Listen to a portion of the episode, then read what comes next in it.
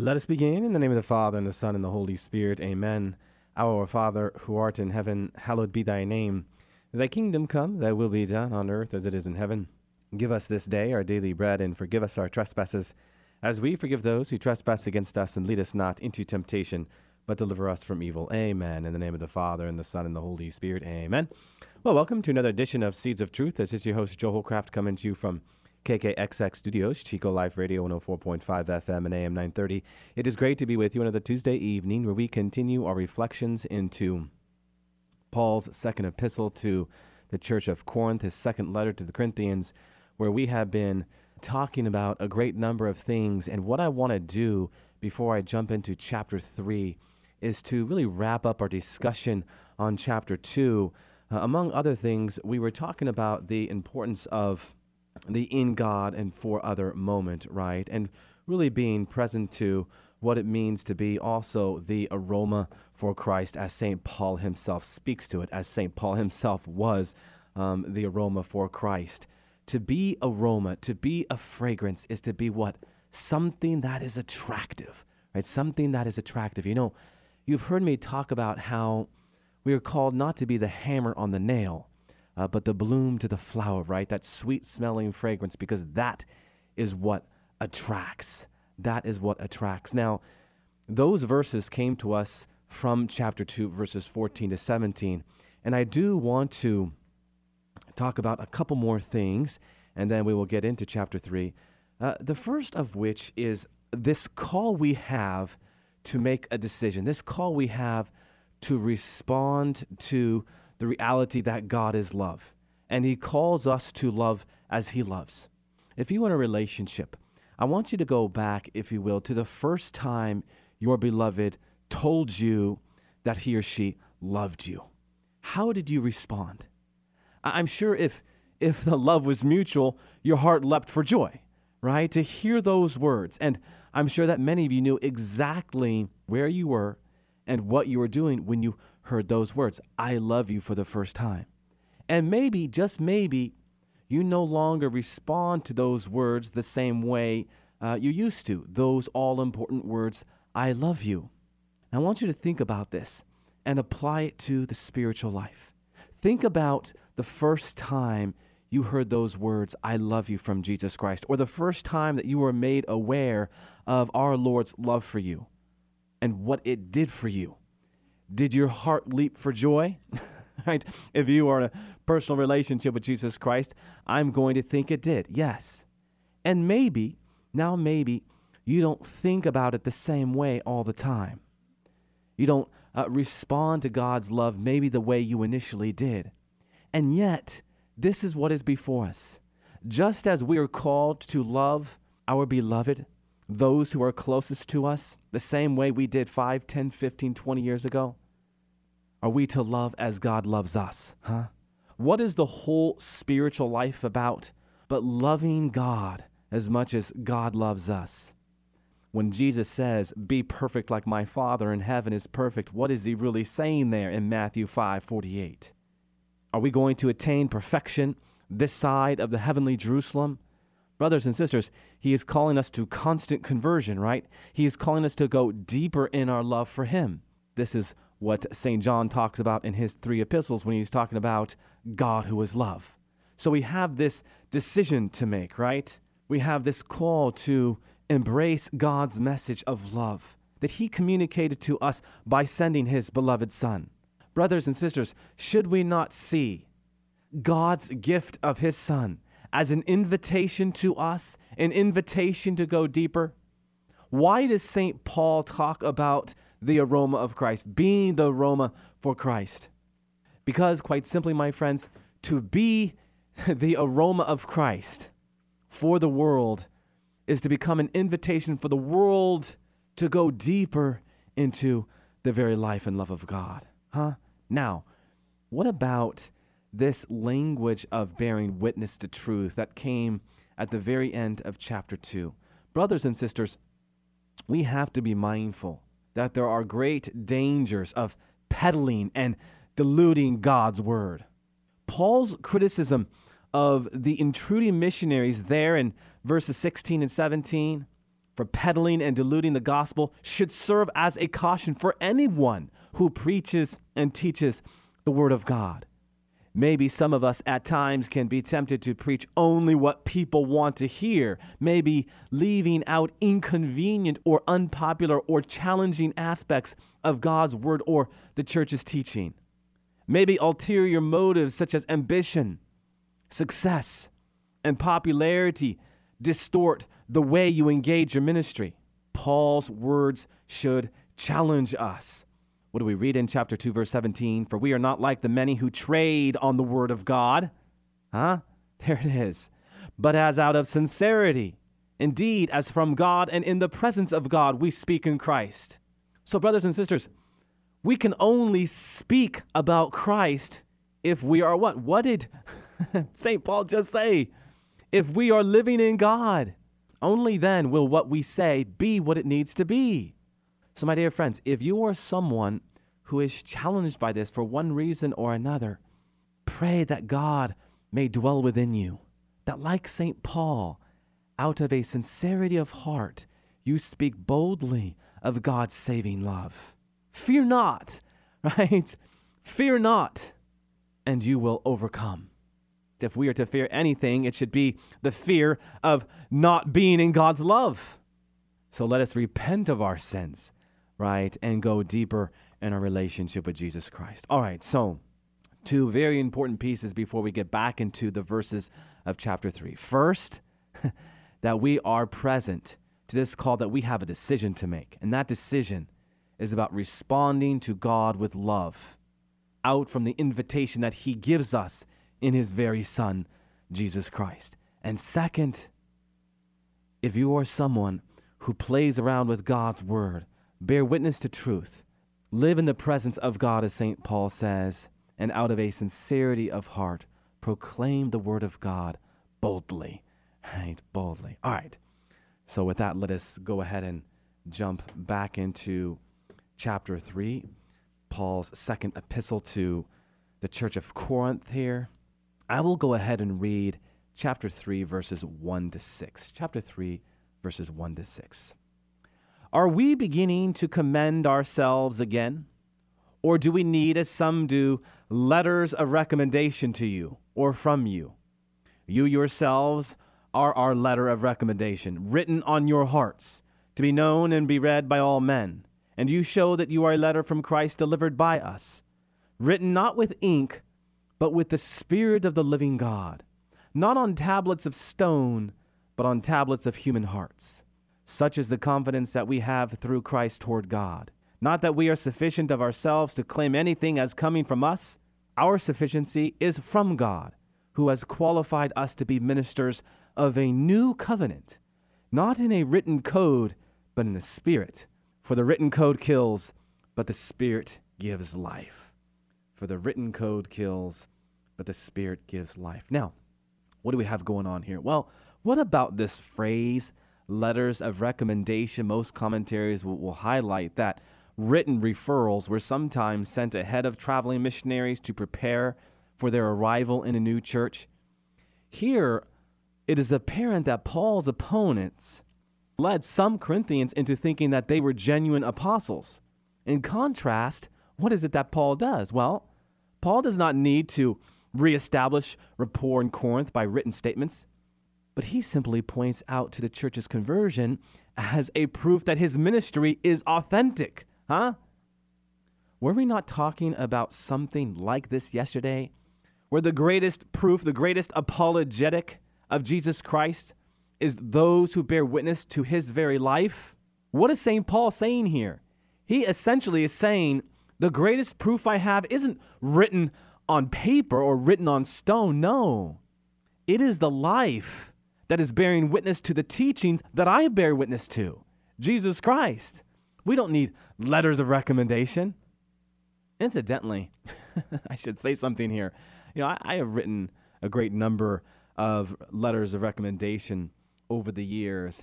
And I have to say, I don't always speak to, say, the Beatitudes within my letters of recommendation unless I am asked to speak about the spirituality of someone.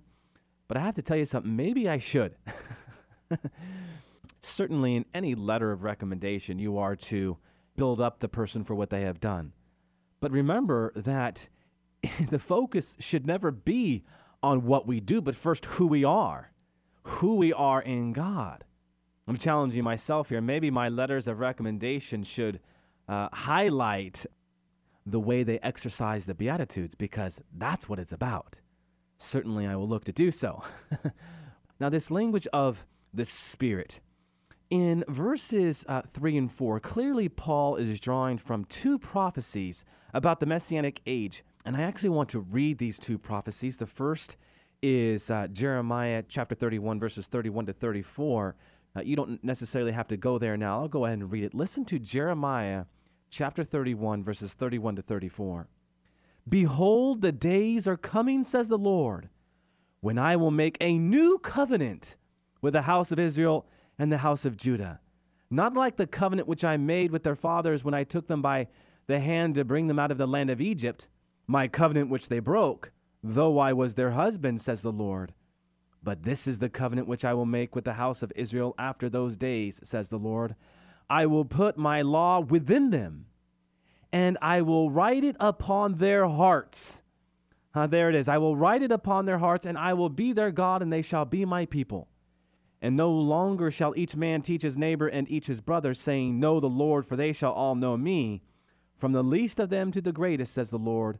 For I will forgive their iniquity, and I will remember their sin no more. The other great prophecy can be found in Ezekiel chapter 36, verses 25 to 27. Listen to these verses. I will sprinkle clean water upon you, and you shall be clean from all your uncleanliness, and from all your idols I will cleanse you. A new heart I will give you, and a new spirit I will put within you.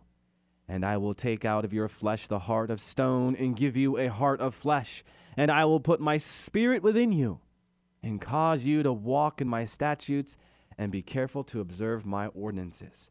Wow, rich stuff. I mean, listen to those verses in light of what Paul says here in verses 3 and 4.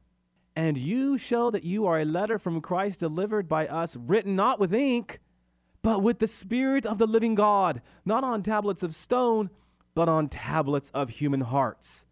Such is the confidence that we have through Christ towards God. So, what is going on here? Well, St. Paul is letting the church of Corinth know that in the end, we can write up all the letters of, re- of recommendation we want and build ourselves up. But in the end, it is about the law that was etched onto our very heart, put there by the Holy Spirit in baptism. That's what converts. And that's what at the same time bears witness to truth. In this case, the truth of who St. Paul is, right? We're just not talking about the truth of Jesus Christ and Orthodox truth. We are also talking about the virtue of truthfulness, huh? The virtue of truthfulness, identifying something for what it is, and ultimately receiving the grace and strength to bear witness to that truth. Okay, verse 5 our sufficiency is from God. What's important here, my friends, and we've seen this time and time again with St. Paul, Paul makes no claim to be qualified for apostleship apart from God's grace. He understands well that God does not call the qualified, but qualifies the call, right? That's what it's about. This is in marked contrast to the false apostles, who, again, were trying to display and augment their credentials. St. Paul is certainly also alluding to the call of Moses in the Greek version of Exodus chapter 4 verse 10. Why? Well, like Moses, who complains that his poor speaking ability made him unfit to be a prophet, Paul sees himself as unskilled in speaking. Nevertheless, he is confident. He is confident that the grace of God more than compensates for his personal weakness. My dear friends, when you take a careful look at the 12 apostles, it is pretty clear that God was not calling the qualified, if you will. Interestingly enough, the only one who might have been uh, considered versed enough in the faith would have been who? But Judas.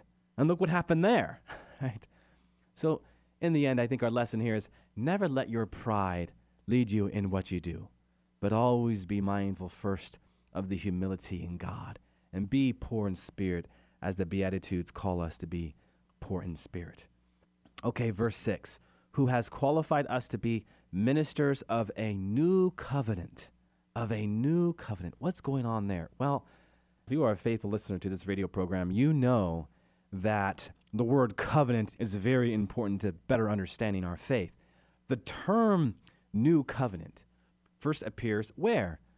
But in the passage we just read Jeremiah chapter 31, verse 31. Behold, the days are coming, says the Lord, when I will make a new covenant with the house of Israel and the house of Judah. Now, what's interesting here is this is not only the first time we read of the new covenant in the Old Testament, but the only time we read of the new covenant in the Old Covenant. So, Jeremiah's prophecy here, Jeremiah's oracle, is the obvious precedent for the five times that you see the word new covenant in the New Testament. Oh, by the way, my friends, was originally called the apostolic documents, right? Because we didn't have the phrase New Testament until much later. We'll talk about that in a bit. So, in the New Testament or in the apostolic documents, the phrase New Testament appears five times. Kaine uh, diatheke. Now, in better understanding what St. Paul is after when he uses this Greek for New Covenant, it would help us to understand what he means by using the Greek kaine, because that Greek expresses a quality in covenant making that is different from anything that has gone before it, a quality that we could say uh, of freshness and permanence. The same Greek is used to describe our Lord's new commandment, uh, kaine, new commandment, and also of his creation as a new heaven and a new earth. You see, my friends, these are things that remain new even thousands of years after they first appeared on the scene. So when St. Paul is talking about him being a minister of the new covenant, what is he talking about? Well, the covenant that will be the same today as it was yesterday forevermore. Now, all of that being said, um, how then do we explain the preponderance of uh, the English term New Testament? Well, uh, Dr. Scott Hahn, in his work Consuming the Word, responds to this question, and I just want to hit it here. The distinction appears only in Western translations, which have been influenced by the Old Latin and the Vulgate. The Latin Vulgate, my friends, is what St. Jerome penned in 431 AD.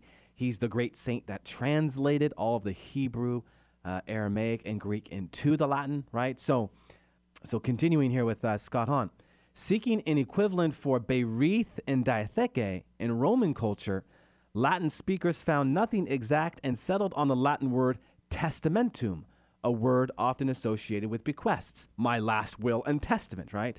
So, thus, as Scott Hahn reflects, ancient testaments often take the form of farewell discourses delivered by Israel's father figures, i.e., Jacob, Moses, Joshua, Jesus, so on and so forth. So, facing death, these men gathered their sons, tribes, or disciples, typically 12, to renew their covenant and impart future blessing for their families. Other examples of testamentary literature can be found among the Dead Sea Scrolls and elsewhere. So essentially, my friends, what Scott Hahn is here explaining is that a testament is a final statement of one's lasting moral legacy. In that sense, testamentum was the best of the available options in Latin. Hence, the documents of the apostolic generations took on this word testament. And it's still an inexact thing in many ways because when we hear the words New Covenant, do we think about the New Testament? Not necessarily, not all the time. Right? We think about our Lord's words in the upper room when he said, This is the blood of the new covenant. But think about it, my friends. How powerful is it to consider that when he said, This is the blood of the new covenant, essentially he said, This is the blood of the new what? Testament. Testament. We often get the question asked, Where is the Mass in the New Testament? Well, could we not say that the Mass, insofar as we are going to speak to the Eucharist as the Mass, is the New Testament? Yes, it is a fair question. Where is the Mass in the New Testament? You go to Mass and you see it everywhere. It's everywhere. Because why?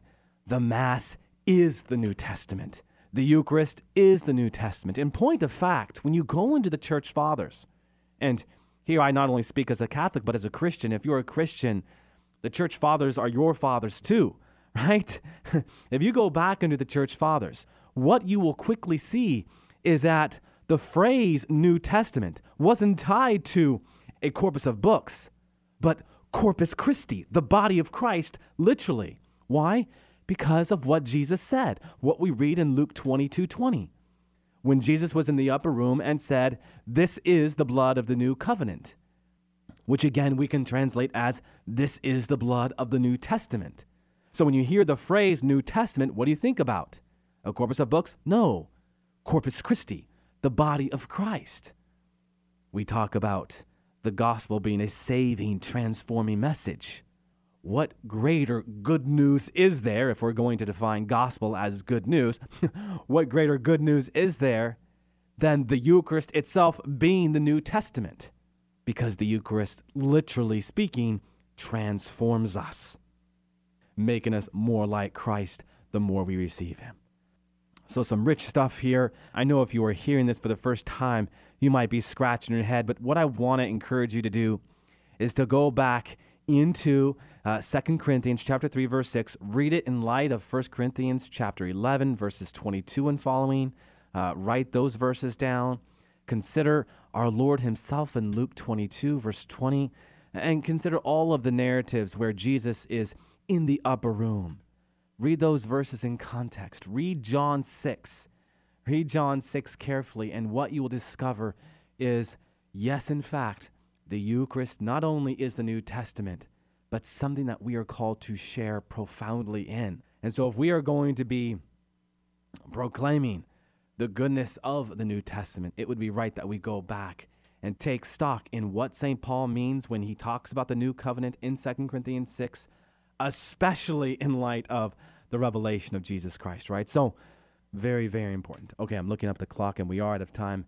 If you have any questions, comments, observations for me about anything we have talked about on this radio program, not only this evening, but anything I have talked about, if there's been a question, if there is a question that is burning on your heart about the Catholic faith, or just a question more generally about Christianity, maybe it's a question about the relationship between church and state. Certainly, there's a lot in the news about that these days. Send your question my way. You can you can send me an email at jholljmj at yahoo.com, or as always, you can go to my website at joehollcraft.org, J O E H O L L C R A F T.org. Send your message, your question on its way, and I will gladly respond to it, either personally or with your permission on air here at uh, Seeds of Truth. All right, let us close with a word of prayer in the name of the Father, and the Son, and the Holy Spirit. Amen. Good and gracious God, we do just give you special thanks and praise for the gift of this time, this time we have together to reflect into the richness of your word, that the deeper we go, the more we realize how little we know. and only by your grace can we begin to discover the beauty of this depth that you call us to. Amen. All glory be to the Father, and to the Son, and to the Holy Spirit, as it was in the beginning, is now, and ever shall be, world without end. Amen. And God bless you.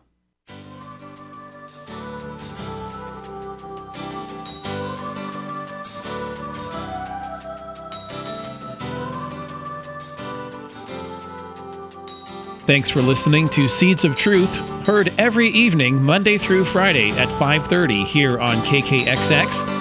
If you'd like to hear this program or find out how you can help support Seeds of Truth, the website is joehollcraft.org.